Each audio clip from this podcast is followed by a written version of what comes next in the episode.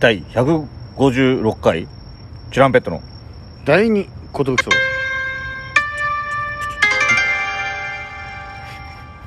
DJ 藤波です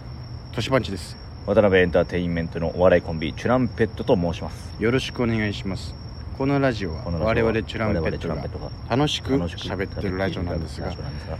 よかったら楽しんでいただけたらこちら幸いでございますなんだかうん今回もちょっとお時間いただいてもいいかなあ どうぞどうぞすまないがハウルの動く城の話、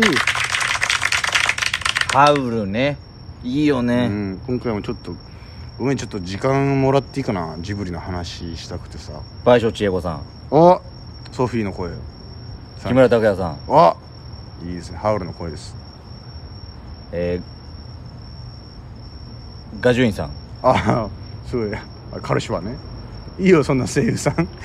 く声優さんを、えー、5人あげてくださいどうぞとかじゃないからクイズ神木隆之介ああすごいあのマルクルねかわいいまたれよまたあれよなんかさあのハウルの動く城あのー見たことない方ごめんなさいちょっとあのストーリー難しくてあの説明すんの時間かかっちゃうんでうんもうすいませんちょっと見たことない方には訳のわからない内容になっちゃうかもしれませんがなるほどね見たことある方に向けたやつになっちゃいますちょっとすいませんこれはキングダム発状態キングダムい やあれあそこまよでじゃなりいあそこまでじゃないあれもわけわかんなすぎるちょっとなるほさすがにハウルちょっと難しいんですよ一回見ただけだとうんえあれはどういうどうどういうことだったんだみたいなのあるんですよねちょっとな難んしいかんです聞いたよ2回見たらはうん、ーってこう1回目見た時の感情とはまた違う感じで楽しめるんだってそうなんだよえ特にねこれは俺そのジブリの情報を発信してるアカウントツイッターのうんそれをフォローしてるんですけどそこで書いててさはっと思ったんですようん素敵だなと思ったのがさハウルがさ初登場するシーンがあるんですけど、うん主人公のソフィーがさちょっと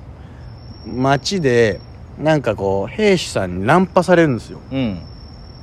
お茶でもいかがですかみたいなはいはい通してくださいみたいなお前のひげ面のせいで怖がっちゃったじゃないかみたいな、うん本当に小ネズミちゃんだぜみたいなしつこくナンパされてて、はいはいはいそこにふわっとあら現れるんですよ後ろから「いやーごめんごめん探したよ」みたいなう、ん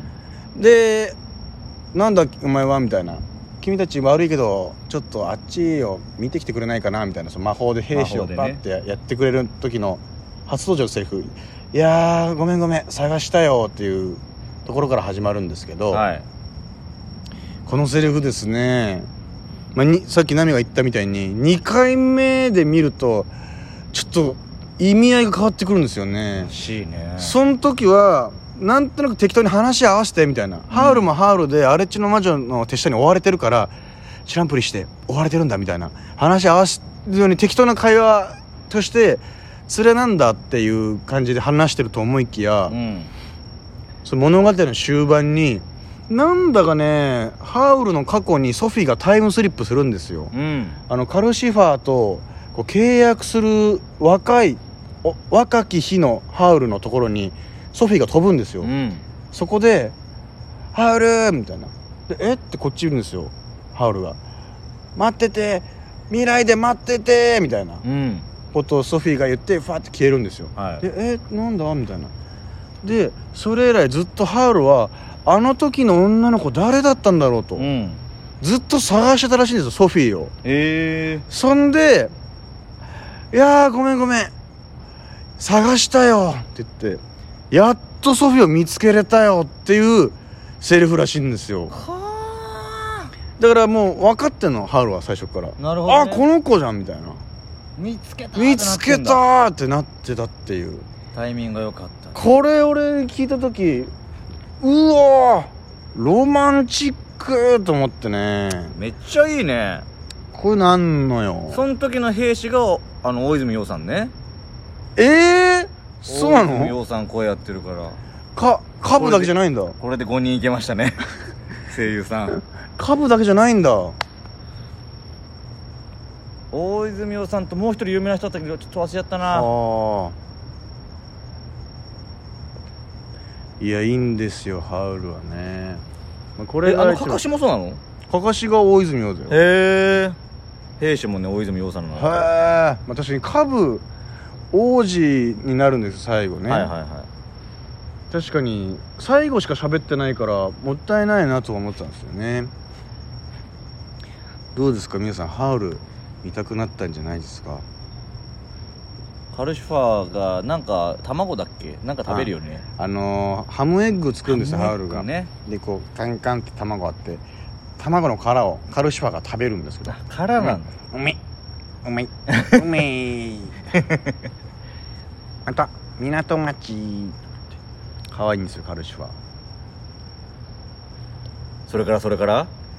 あのー途中であのハウルなんか戦争に行くんですよね、なんか戦争に駆り出されるんですよハウルがね、でハウルの家がバレて、うんうんうん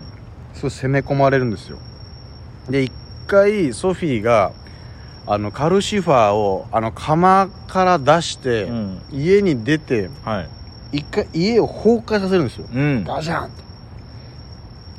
家を壊すのうん城をでももう一回その家の中入ってもう一回カルシファー設置してうん家を作り直すんですよ、うんうん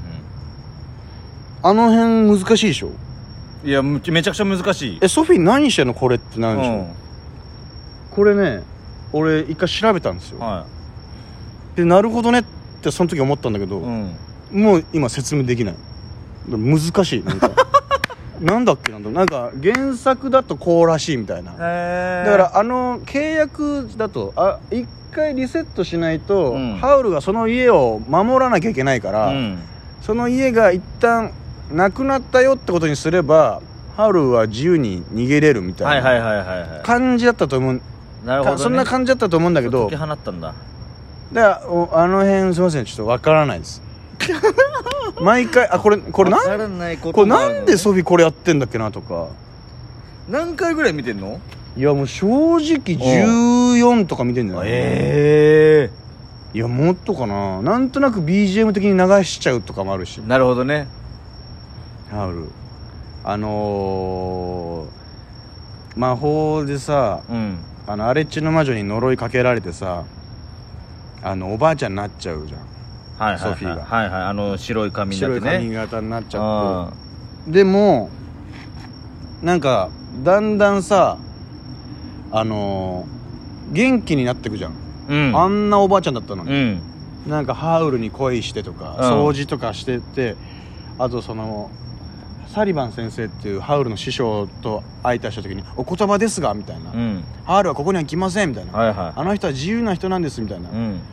みたいなハウルについて喋ってる時にグワッと若返るみたいな、うんでサリバン先生が「お母さん恋してらっしゃるのね」みたいなこと言うと「はっ」てこうなってまたおばあちゃん戻るとかあいろいあろあんじゃん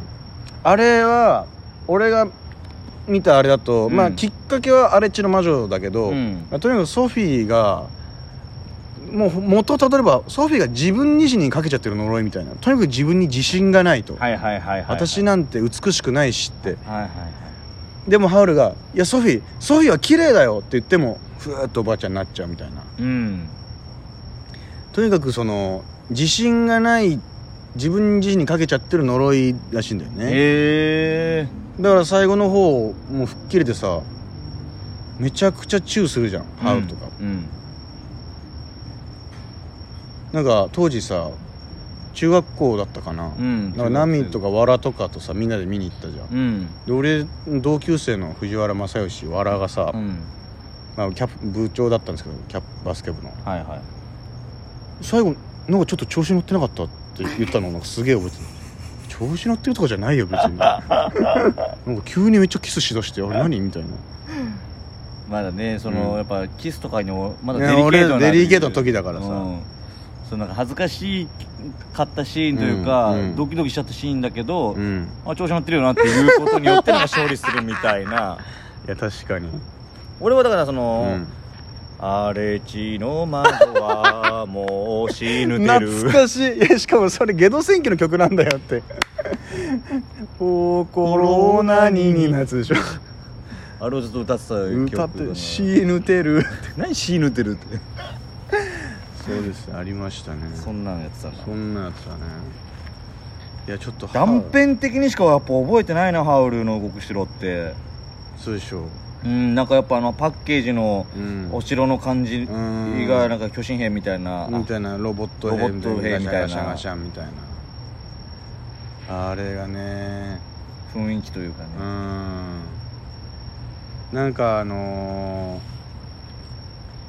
ーそういろいろあるんだけどマルクルがさ難しいんだようん、弟子なんだよねマルクルが弟子なんだ、ソフィーああソフィーじゃんハウルのハウ弟子ルの弟子うなんんなんかさその客人が来た時に「その待たれよ」ってさ、うん待たれよおじさんなおじさのんひげ生やすじゃん、うんあれなんなのあれ変装なんじゃないですあ一か応子供だと舐められるからなるほどね、うん一応おっさんになってるよっていうことなんだそうでそのハウルがその荒地の魔女とかに追われてるのもあるんだけど、うんいろんな名前でいろんな魔法使いとしてやってんのようん、でいろんな家登録してて、はいはいはなんかその身元バレないようにというかいうんだから変装してるみたいなえこれ主題歌なんだっけ「木漏れ日のうちにちゃいいやつじあなたはいない」「時の初めからの世界の約束」あと人生のメリーゴールドね。トゥルルルルルルルルトゥルルルルルルルルトゥルルルルルルルルルルル